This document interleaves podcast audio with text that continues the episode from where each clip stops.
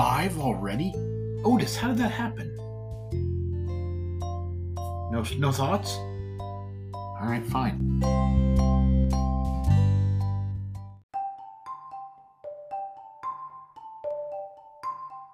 Well, there are camp people and there are camp people.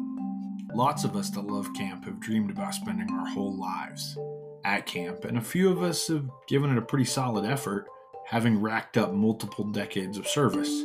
But today's guest takes the prize.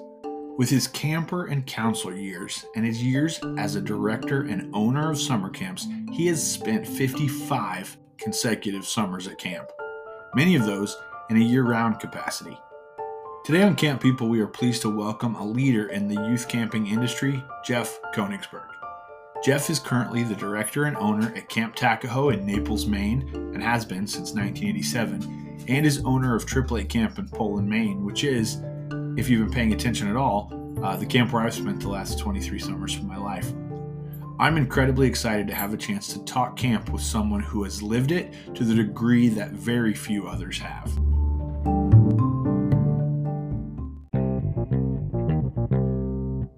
A big camp welcome. Welcome, Jeff. Thanks for joining us here today. It's my pleasure, Eric. And next to my family, talking about camp is, is my greatest love. So so let's have some fun. All right. Um, tell us first how you became a camp person. So I I found my way to Camp Takajo in 1970, and um, Takajo was founded in 1947. And interestingly, my father and my uncle were the first two campers ever signed up to go to Camp Takajo. And Morty Goldman, who was just a legendary camp director, used to run a boys club in New York City called the Cherokee Boys Club, where he would pick up New York City kids and play with them in Central Park.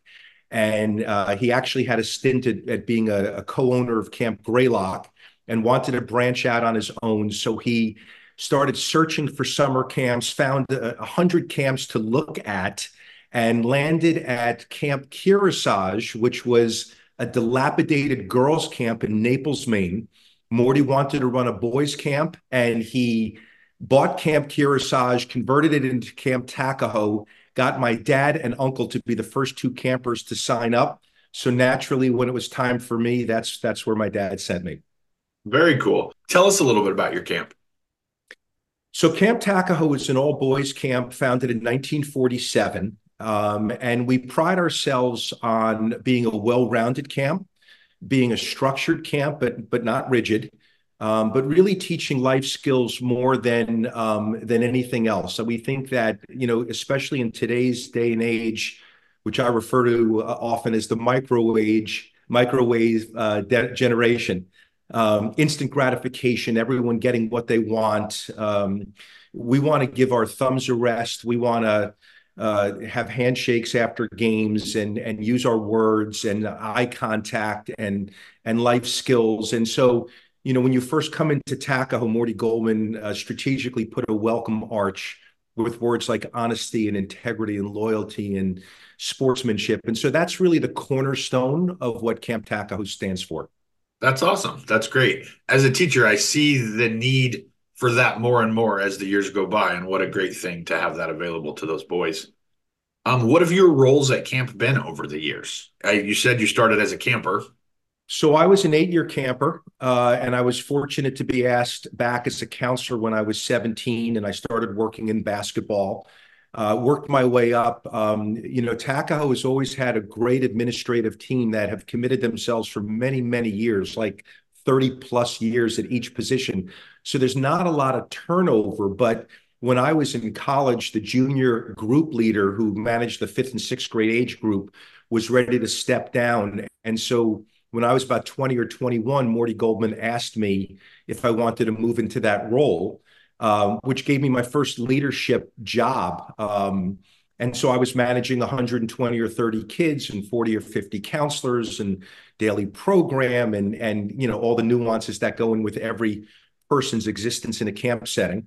Um, I then had the opportunity to to do the same in the senior camp for the 13, 14, and 15 year olds.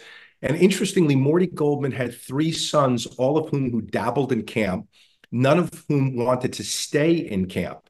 So when I graduated from college in 83, after having this experience of you know, working as group leaders and such, Morty asked me how I felt about coming on board full time, recruiting campers, hiring staff. And so that was my foot in the door to, to the camping industry. And your roles since then have evolved into other things, correct? Well, so what happened um, was, you know, uh, I worked for Morty from the age of, you know, 21, at graduating from college. And when I was 27, um, he was in his 70s and had a heart condition. And he said, How would you like to buy the cam? And I said, How do you do that? You know, I was seven years old. I had no financial means and I had to put together you know this this this deal which of course morty was my mentor and he he helped me craft it um, and and my brother who was an attorney um, played an intricate role in in sort of guiding me at that time and then after running Takajo for 15 years, uh, I sat down with Nancy Brenner, who was the owner of Tripp Lake Camp and uh, a terrific, terrific person. And we sat down on uh, the bench in front of a Starbucks on Greenwich Avenue. And I said, Nancy, I really want to buy Lake Camp. And you know, there was discussion that Nancy's kids had graduated and they were in college, and her husband, who's a great guy, didn't come up to camp all summer. And Nancy, you know, might have been a little lonely doing this job. And so we literally sat down having a cup of coffee on a park bench on Greenwich Avenue and kind of crafted the terms for me to buy Tripp Lake, which I've now owned for 25 years. Amazing, which is a fun coincidence because the fall that you guys had that conversation was the fall after my first summer.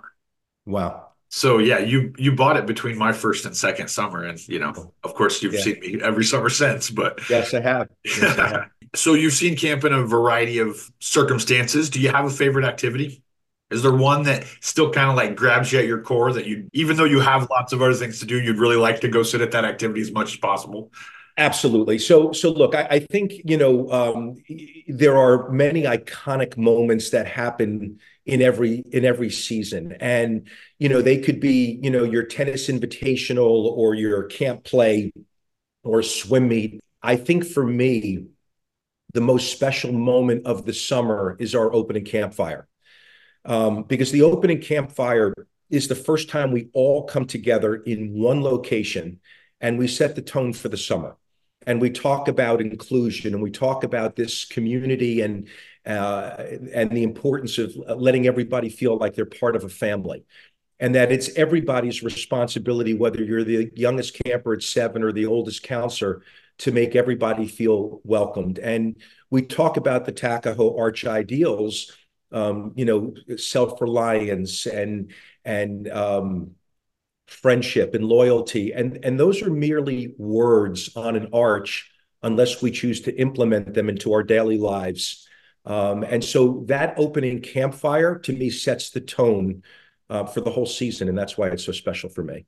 That's great. I understand what you mean because I think in in previous conversations I've had on this topic, everyone expects me to say that my favorite activity is art shops because I've been, you know, running our art program for the last 20 years.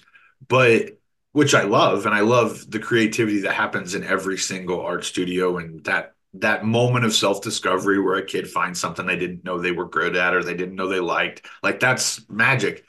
But I really enjoy those moments of, and I don't go to a lot of our morning assemblies at camp because it happens on campus. But when I do have an announcement or something and I go to assembly and the kids are there gathered around cheering each other for whatever happened at a team game or singing the birthday song for each other and being so hyped up about like somebody having a birthday that day those moments of camp community are really special and i think that yeah that speaks to the same kind of truth that you're talking about uh, tell us what a good day looks like at camp i mean we know there aren't bad days at camp, but what's an exceptionally good day look like at well, camp? Well, there are bad days at camp. Um, well, I was, you know, but there, yeah, there are. I mean, you know, I, I, think I think camp is a microcosm of the real world. I think I think that um, you know when I talk to parents a lot, you know, I I often remind them that who's happy every single day of the week, you know, and and part of the camp experience is learning how to manage disappointment. Um, I think that everybody sees camp as this euphoric, playful environment. And really what it is is it's an opportunity for children to go away from their parents for that first experience and learn age appropriate life skills and um, how to manage disappointment, how to help out in a bunk, um, recognizing maybe someone else's needs need to come ahead of yours, how to manage the disappointment of not winning a game or getting the part in the play or coming in second in something. And, and to learn how to manage that is critically important to a child's growth and development. And at the same time, for a counselor to learn how to uh, be a leader and a coach and a mentor and a role model um, is critically important to a counselor's growth and development as a human being and as a as a partner someday in in in in a in a, in a relationship or in a, in a business environment. So it's not always a glorious day at camp, but the glorious days at camp, the happiest days at camp are when you just sort of feel like you're clicking on all cylinders. You know, usually starts when you wake up with a nice day and you see the sun shining just because everybody feels a little bit better. Uh, there's a great vibe. You know, you feel like you have your schedule set. You're excited because you know that you've planned a day that's going to create great excitement for a lot of kids. You look on the board and you see there's some amazing trips going out. So kids are going to get a chance to experience, you know, part of New England and Maine. Maybe you got a lot of intercamp going on that day, and it's not just for the best athletes, but it's maximum participation. So everybody gets to put on a Takajo uniform and compete with your friends. Um, maybe there's a play at the end of the day or a campfire. So at the end of this very special experience, you all come together and you end your day as a family. Um, what could be better than that? Seriously. 25 summer, well, 23 summers in. This will be my 24th because I missed 02 because I was working in Chicago that summer. And of course, many of us missed 2020 for obvious reasons. I love how, particularly this time of year, we're through the busy part of the holidays. Those of us that are teachers, you start to see sort of how the end of the year is shaped, and that um, enthusiasm for camp just starts to build. And when you describe a day like that, it's like, yep, I need to get back there as soon as humanly possible. And you know what's great for me to hear you say that, Eric, is that you know from my role, um, you know when I was when I was a kid playing sports my whole life in in college, and I used to be on a, a road trip and be on the bus, um, and you knew that you were going to go do something, like you were going to roll up your sleeves and you were going to compete and you were going to get going. Um, I used to look around the bus. You know, I used to look around at who was there with me. And and that motivated me, you know. And so my point is knowing people like you are coming back, you know, knowing that you're building a team from, you know, the leadership position is very motivating and inspiring to the admin because they know they have the team. And when you surround yourself with great people, you often get great results. So um, knowing that people like you and other counselors are just counting down the days is is very motivating for me. That's very kind of you to say. And also I I reiterate that for all of the people that we look forward to seeing, you know, because I mean, what's the biggest winner conversation? But like we've all got those key players um who you know it's a it's going to be great to have them in their spot. But many of our staff in the middle parts of their career, particularly that ever so um, tenuous phase of college is ending and what happens next, you're like, okay, are they coming back? Are they coming back? And then you start to find out who's coming back, and it gets pretty exciting to imagine, you know, the team back together again. And it's also really fun, again, from my perspective, to um, you know, my job is to play with whoever shows up yeah. I'm the coach right? And so so you know we have to make the decisions that you know that great person is not coming back and you have to see using the sports analogy do you have a deep bench you know is there somebody else that's part of your community that can step up and take that role? And you know something usually they can. Usually yeah. they can. And it's not only because of the choice that we're trying to make but also because of the staff and once again coming back to inclusion if if people give others a chance to grow and succeed and thrive. Um, and they they give them that level of support and encouragement, um, then then usually people do great things. Agreed, completely. And I think that for those of us that have benefited from that and who have experienced that level of growth in our time at camp, I've tried to be very mindful in recent years of the importance of how that gets paid forward. Like I was really fortunate in the late 90s and early 2000s to have some really powerful and positive mentors at camp, not just in terms of my leadership team, but in terms of my colleagues as well.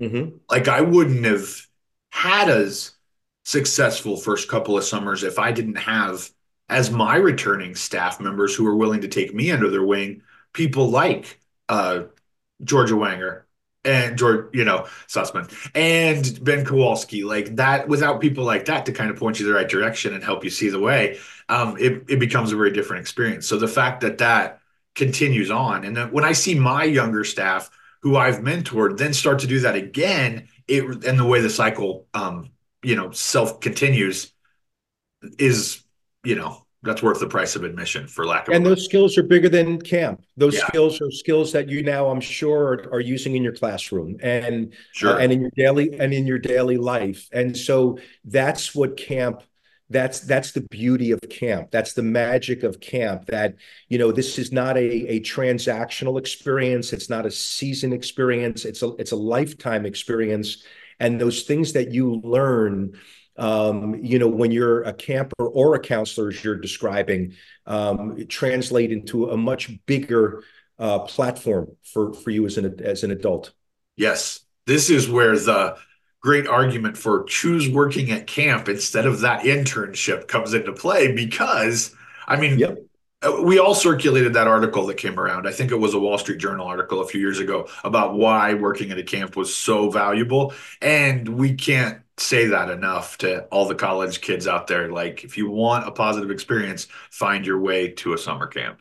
Well, you know, I talk in my literally the, the first day that the counselors come into camp, um, and I welcome them, and we, we we bring them in, and they're from all walks of life, and they've traveled, and you know, they find themselves sitting in a in a in a playhouse, and and who's sitting next to me, and who's around, and you know, I talk about why a camp job. And, you know, in a camp setting, you need tr- strong communication skills. You need to talk to your campers and your parents and your colleagues. And what business isn't looking for an employee who comes in that has strong communication skills and can be articulate and and um, and transparent?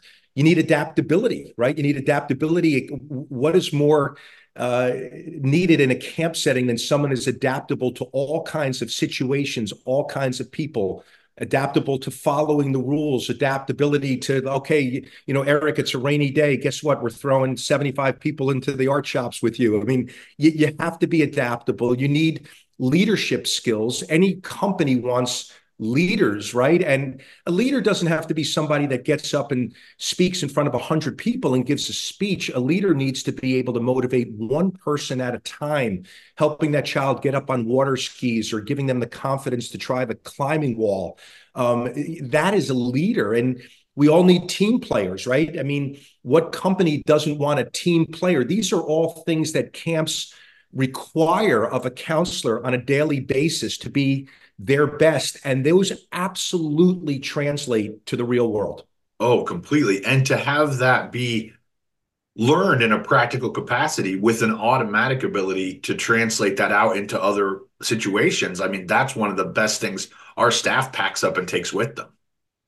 Yeah, I mean, I, I say to counselors all the time, if if you if you can think of it in these terms, um, then then the skills you leave with are going to you know help you immeasurably in your in your in your future. And isn't it great when you get those?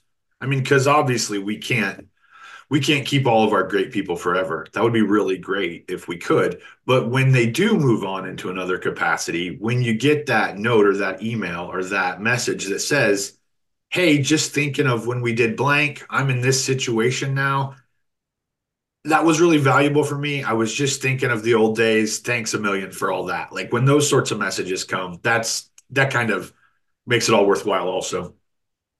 Nothing like a thank you and a pat on the back to make somebody feel better. And and by the way, we're all guilty of not doing it enough. I mean, it's just uh you know, we have to in life and in camp again it's i keep saying it's a microcosm of the real world we need to slow down to the speed of life we need to have appreciation for those people around us. We need to, um, you know, see the glass half full and and and you know and just enjoy the moment. Yeah. So more than 50 years at a boys' camp. It sounds like in that capacity, there would be plenty of room for shenanigans. Have pranks been a thing at your camp over the years? Absolutely. Um, look, I, th- I, think you know it's interesting. I, I, I look at this from different perspectives. Um, when I was a camper and a counselor, I was first guy in with the pranks, and you know I think that um, I looked at it a little bit differently than I do as an owner.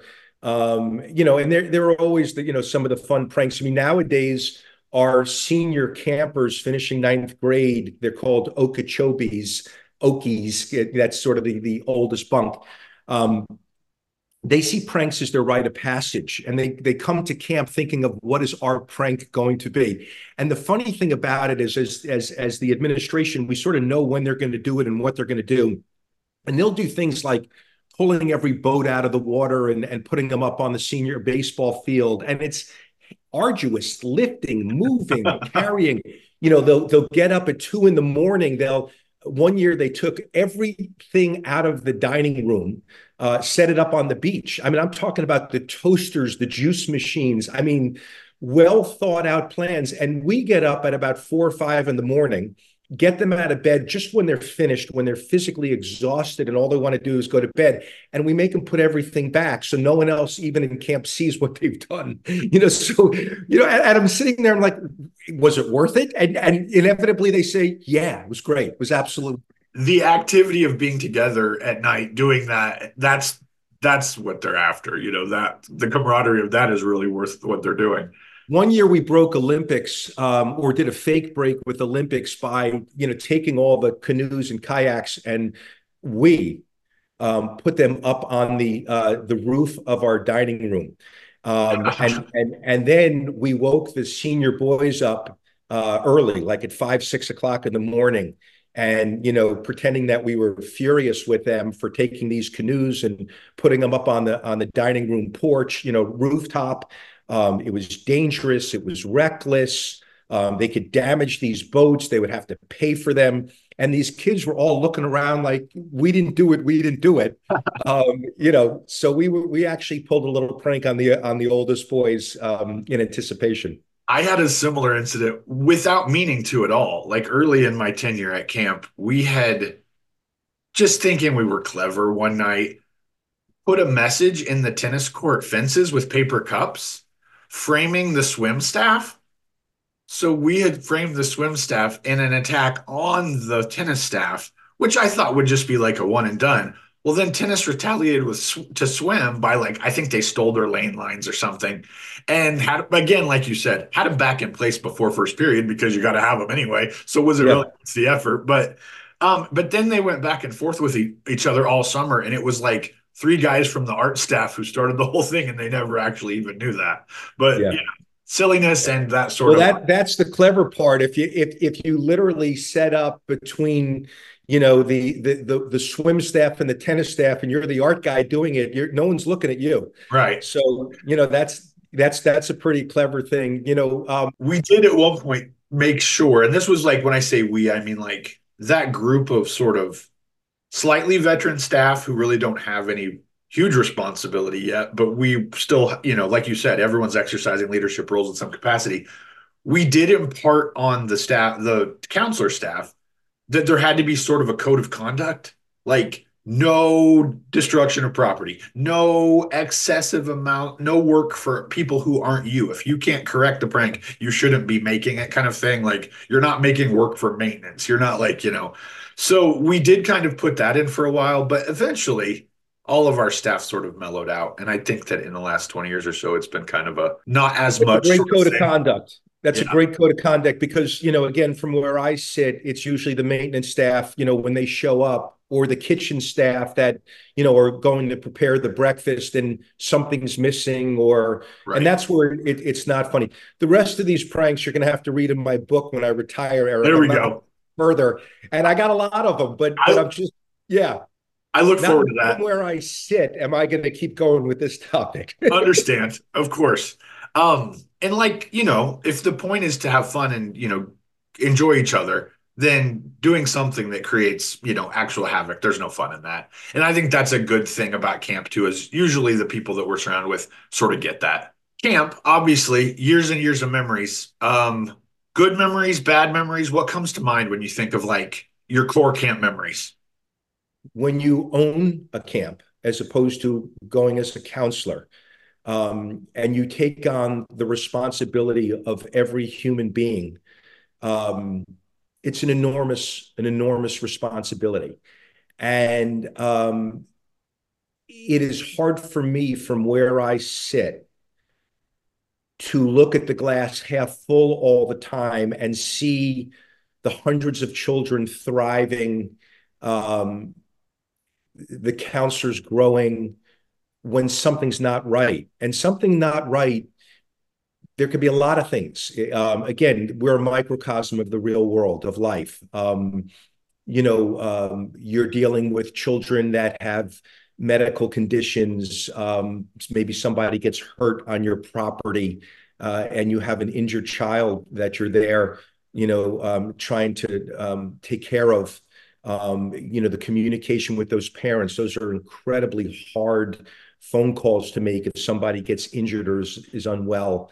Um, things happen, and um, so it's hard for me to um, I'm in a zone when I'm there, and and and it's hard for me to not just always be on and uh, ride a roller coaster every day. When my walkie-talkie goes off and it's a nurse or a doctor that says we need you in the health center, um, you know, like I know something's up, right? And and uh, when a boy comes in the office or a counselor comes in the office, I, uh, you know, um, delivering sad news to somebody because things happen outside of camp during the summer.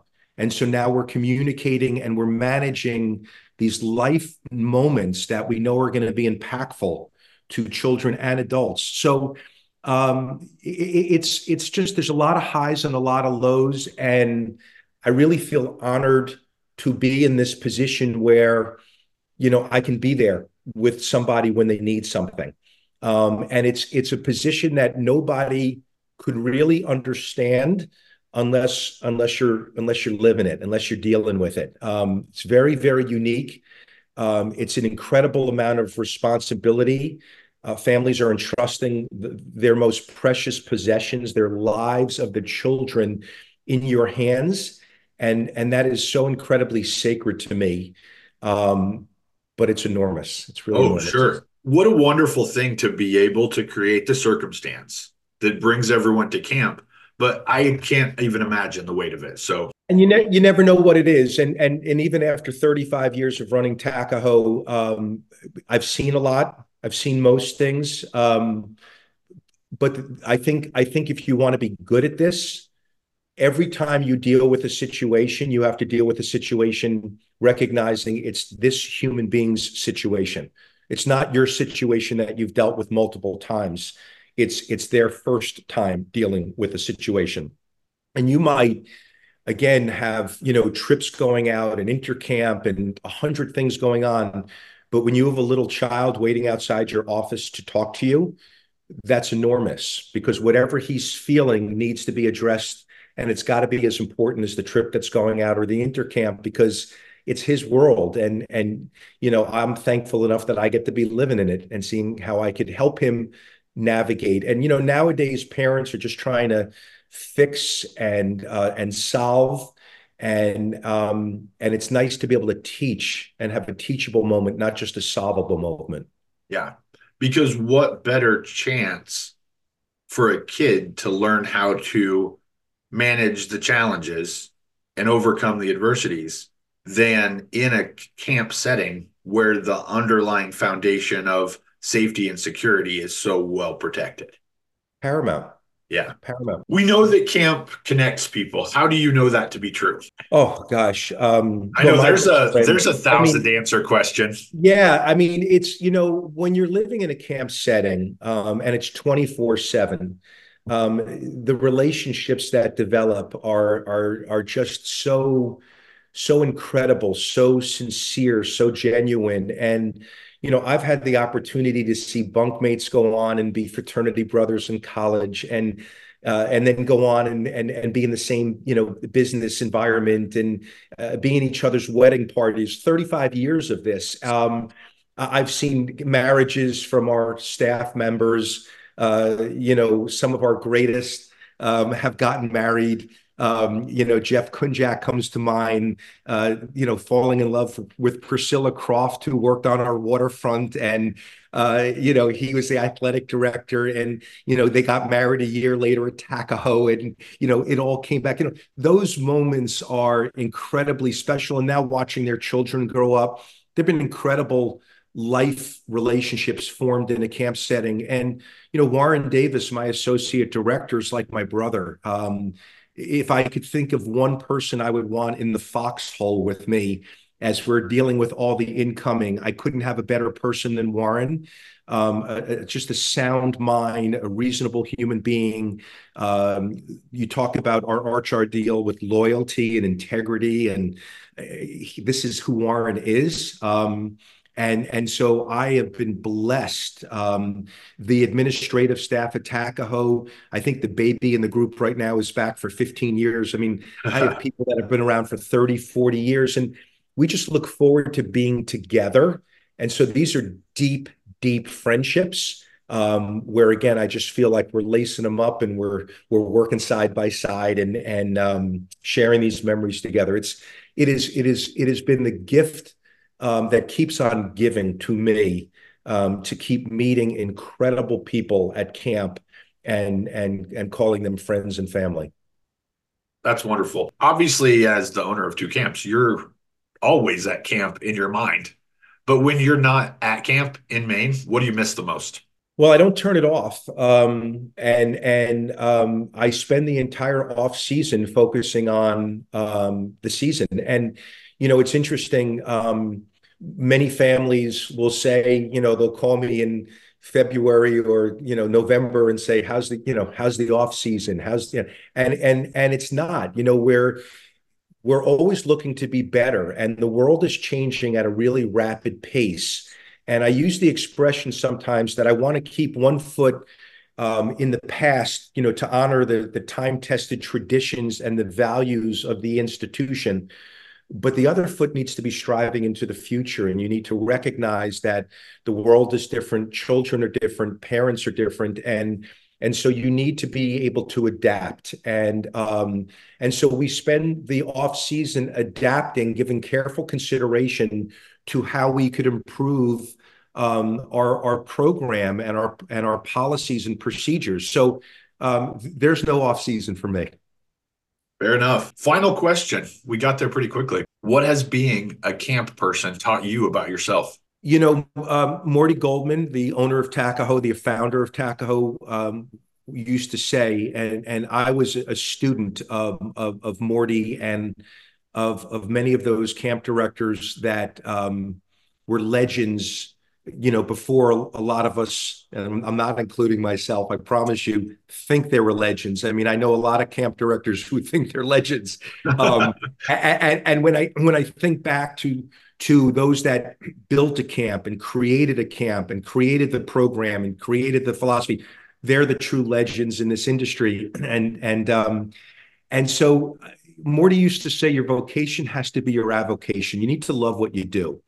Um, and and and while there's tremendous stress and pressure in running a summer camp, there's cr- tremendous joy and excitement in in seeing the fruits of your labor um, and and and having the longevity to watch children grow and develop, and now see second generation, and we even have third generation at both camp.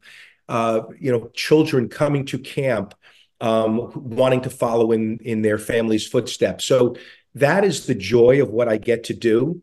Um, you know, to just sort of see um, that this is not transactional. Um, we don't want to say goodbye to a camper when they graduate. Uh, we want to know where they are. We want to know how they're doing. We want to embrace their lives. We want to be a resource to them um, emotionally in every other which way. And it's a wonderful, heartfelt um, moment for me when I get calls out of the blue, and I get them fairly often from somebody who just wants to pick my brain, you know, because maybe they saw me in my role as a as as as a father of children in camp. Um, you know, maybe I touched a, a, counselor at a moment when they needed some guidance and some direction, um, uh, helping somebody through an impulsive moment, and so receiving those calls and knowing that I could potentially, um, you know, be somebody that could guide or help or mentor um, is just so rewarding to me because it, it, it's just far more than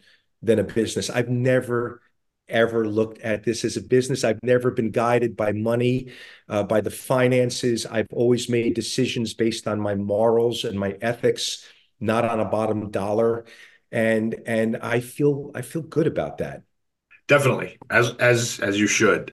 Isn't that one of the big lessons of you know real adulthood? As you know, one of the guests a few weeks ago said, um, one of her friends had said to her how lucky they were as counselors to get to grow up in that sort of space that where they were together and you know sure you're an adult when you're 18 but as you get yourself through college and start to look ahead toward your actual responsibilities and how those all click into place to have the support network that camp provides really is a fortunate thing for those people who are in that circumstance and as those of us who have continued our roles at camp well into actual adulthood that transition between having to make all of your decisions and set up your circumstance into how your choices and how your decisions impact the people around you. And when you realize that, you know, real happiness is what you get to do for other people, I think camp sets us up for that in a really ideal sort of way. Well, I'll go, I'll go one step further. And in my years of running camp, um, I will tell you that a lot has changed, and um, you know, technology for all of you know the the greatness that we see in our world and the ease in which we're able to live our lives um, has little to no place in camp, and and it impedes a child's growth and development, and it impacts a parent's ability to make good parenting choices because um, we all want to be fixers, and um, camp in the old days was a place where you would send your child and you, you couldn't follow what was happening every single day. You truly had to trust the experience, the leadership, um, the program. And nowadays, parents are able to really get a bird's eye view of everything that's going on or their perception of what's going on and their perception is very often not reality. And so, as a camp director, we're now very often faced with responding to things that aren't factually correct, that are taking up our time because, you know, one parent in the group chat, you know, is telling another parent something which has nothing to do with this other person's child. It is, it is, it is taking on a life of its own. And um, and now more than ever, children need this experience. And um, I'm a firm believer that we don't really know yet for those children that are attending camp today the full effect that technology and and and parents managing technology as it relates to summer camp, not letting children breathe and live um, not letting children figure things out under you know the guidance and the supervision of a good quality staff. Um, those are critically important aspects of self-reliance that are going to help children be better young adults and and live better lives.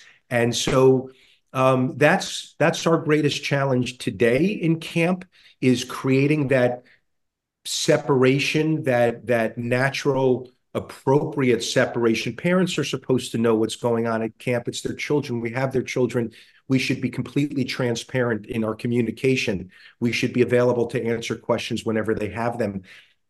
But they need to let their children, they need to open up their hands and let their children fly.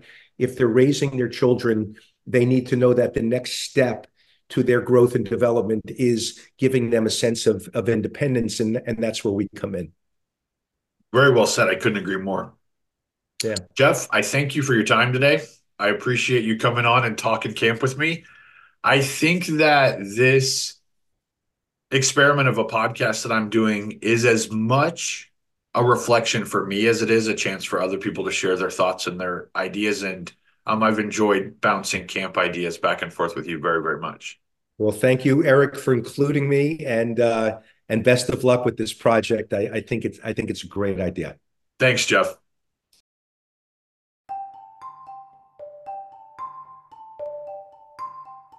And another Tuesday's come and gone. Thank you again to Jeff Konigsberg for joining us here on Camp People. What a great chance for all of us to have a look into a very unique situation. Again, if anyone out there has camp memories that they would like to share, please feel free to slide into the Camp People DMs on Instagram and let us know of anything you'd like to share. In the coming weeks, we have some very interesting guests lined up, and we can't wait for everyone to hear what they have to say. Until next time, I'm Eric Bell. This is Camp People. Have a great week.